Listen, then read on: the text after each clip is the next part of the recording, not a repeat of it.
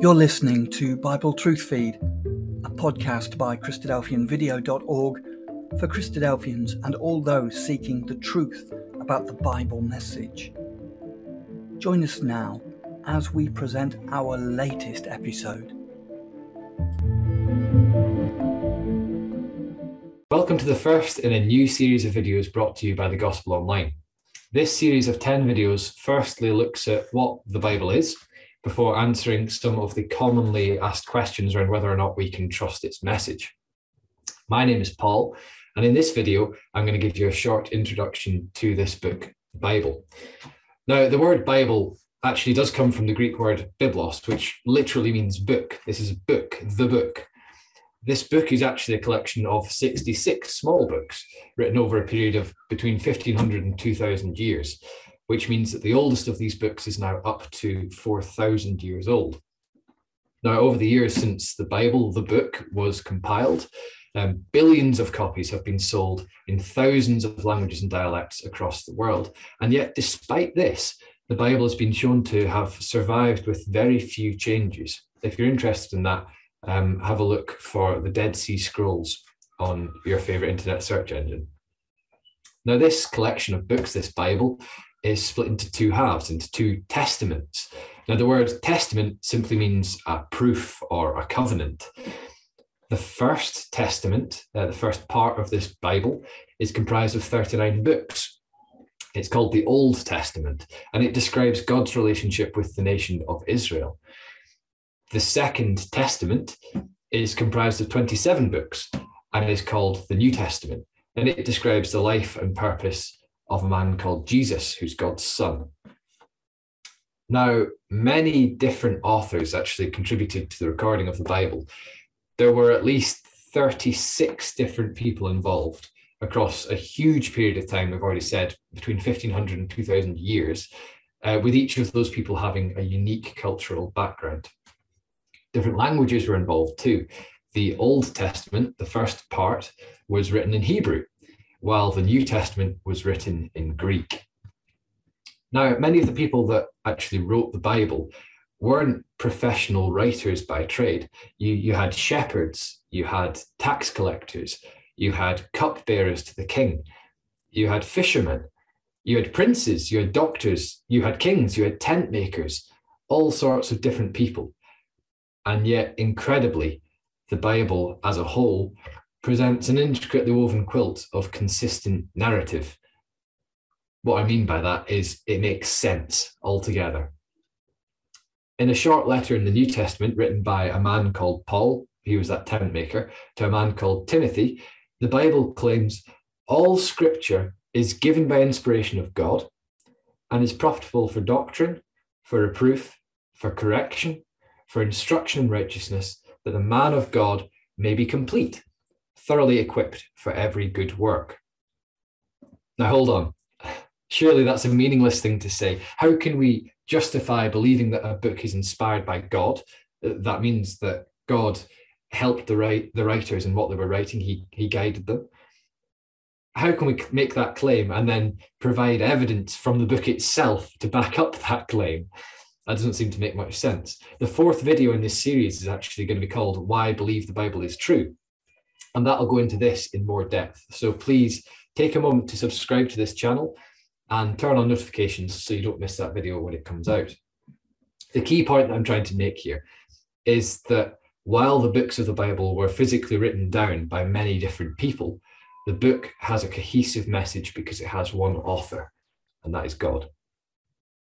Helpfully, the book, the Bible, is arranged like a library with similar themes grouped together. It starts with five books, some people call these the Pentateuch, which detail how the world came to be, why God chose the nation of Israel, the law that he gave to the nation of Israel, and how they got to grips with that law while they took 40 years to complete a, a two week journey to Egypt, um, from Egypt to this promised land.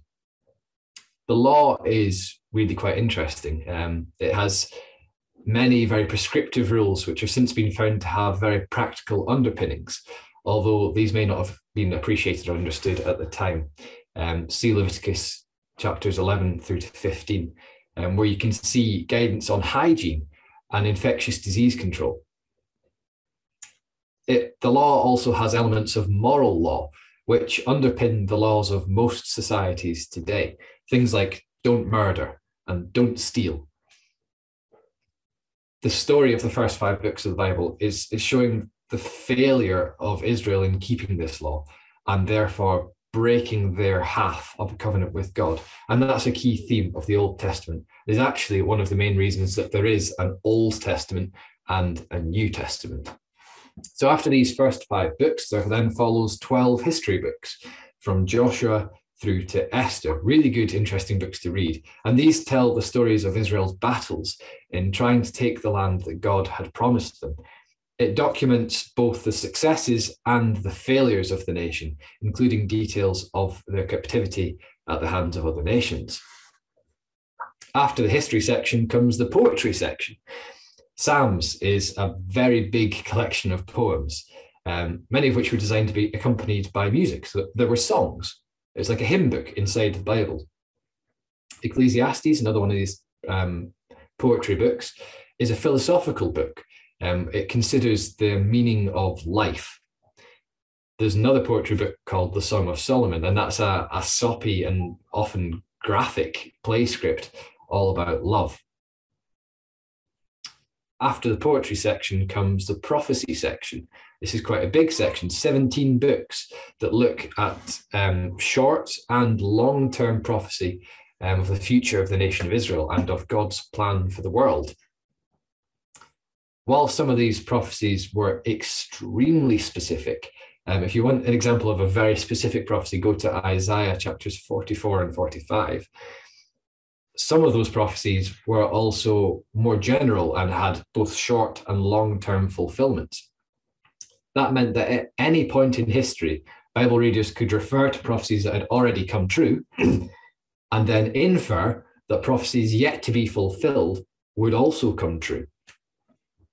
Again, there's going to be more on this in a later video in this series. An underlying theme, though, about all these prophecies is all about a savior, a Messiah, who is to bring salvation to the Israelites. and that's the Old Testament. Um, it's made up of those different sections. And nearly 400 years passes between the end of the Old Testament and the start of the New Testament. And then you have the New Testament, which begins with gospel. Gospel means good news. The New Testament begins with good news, which describes the birth, the life, the death, and the resurrection of this Messiah that was prophesied back in the prophecy section of the Old Testament. His name was Jesus Christ. Four whole books of the Bible, 66 books in the Bible, four of them are dedicated to this topic from the perspective of four different people. There are a lot of overlaps between them, but each book actually puts a different emphasis on the teaching of Jesus by the narrative that it builds. When you consider that 400 years passed without any inspired books being written, it just underlines the importance of the gospel narrative that less than 35 years of time, Jesus' lifetime, four books were written specifically about that, with a very large focus on three years in particular in that period of time. And that story, that narrative, is covered in four different ways by four very different people. Um, so it just goes to show that while that passage that we read earlier from Timothy talks about all scripture being inspired by God, it still uses the language and the styles and the understanding of the people that write it. So we have four gospels written by four people telling the same story, all inspired by God, but all slightly different. So inspiration also relies on the um, on the writer themselves. Now, the rest of the New Testament after these four Gospels is essentially a description of what happened next. Acts comes directly after the Gospels, and that shows a historical record of the preaching in the first century after Jesus ascended to heaven. a number of letters follow, um, that have, are known to have been written by a man called Paul to various people and to various different churches. Paul is often described as one of the apostles, which just means that he was a prominent teacher and a prominent follower of Jesus. After these letters from Paul, there are a number of letters from various other people to on various different subjects. But all of these letters, or epistles as they're sometimes called, they all build on the narrative of Jesus' teachings, which are laid out in the Gospels. And they all use Old Testament scripture to explain the, the, the required lifestyle and the mindset of a follower of Jesus Christ. The New Testament ends with a book called Revelation, um, which is a prophetic book. It was literally a prophetic message revealed to a man called John by an angel of God on behalf of Jesus Christ himself. It's a very important book. And this book ties together lots of imagery that's used throughout the scriptures, throughout the Old Testament and the New Testament, to describe the events leading up to the return of Jesus Christ to this earth, which is an event that we hope will happen very soon. Revelation can sometimes be a bit difficult to wrap your head around, but it's a very important part of the Bible. Um, it's not supposed to be easy, it's supposed to take time to study. So there's a lot to take in there. The Bible, this collection of 66 books, this library that we've got here, has a lot of different stuff in it. And it can be difficult to know where to start when you want to read your Bible. You might want to start at the beginning. Um, the first book of the Bible is called Genesis, and it starts with the the beginning of the entire world, the beginning of creation. you might want to start there. And you might want to work your way through one book at a time. Or maybe you'd quite like to dip into books at random, just open the Bible and see where it takes you. That's okay too. Or maybe you'd want to follow a structured reading plan. There's a link in the, description of this video um, to a reading plan that is used by Christadelphians worldwide that I've found really, really helpful. I've read this this book, this Bible, cover to cover, more than 10 times. And every single time I pick it up, I learn something new. It gives a message of hope. Hope that there is a God who created the world, made clear his expectations of his people, provided a way for us to be saved through Jesus, and is waiting to send Jesus back to this earth to set up a permanent kingdom forevermore, in which we can have eternal life if we choose to follow God now. so, now that I've given you an introduction to the Bible to whet your appetite, why don't you pick up a Bible today and see for yourself what God has to say? Thank you.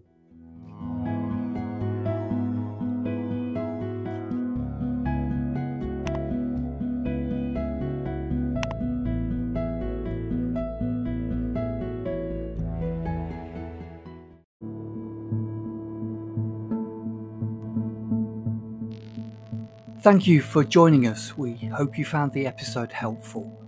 Don't forget, most of these episodes are also available as videos on our video channel, cdvideo.org. So head over and take a look. If you have any comments or questions or suggestions, please get in touch or leave us a voice message. We love to hear your feedback. You can email us at bt f at cdvideo.org. If you enjoyed the episode, then please share it with others. Until next time, may God bless you in your studies and your walk towards God's kingdom. Amen.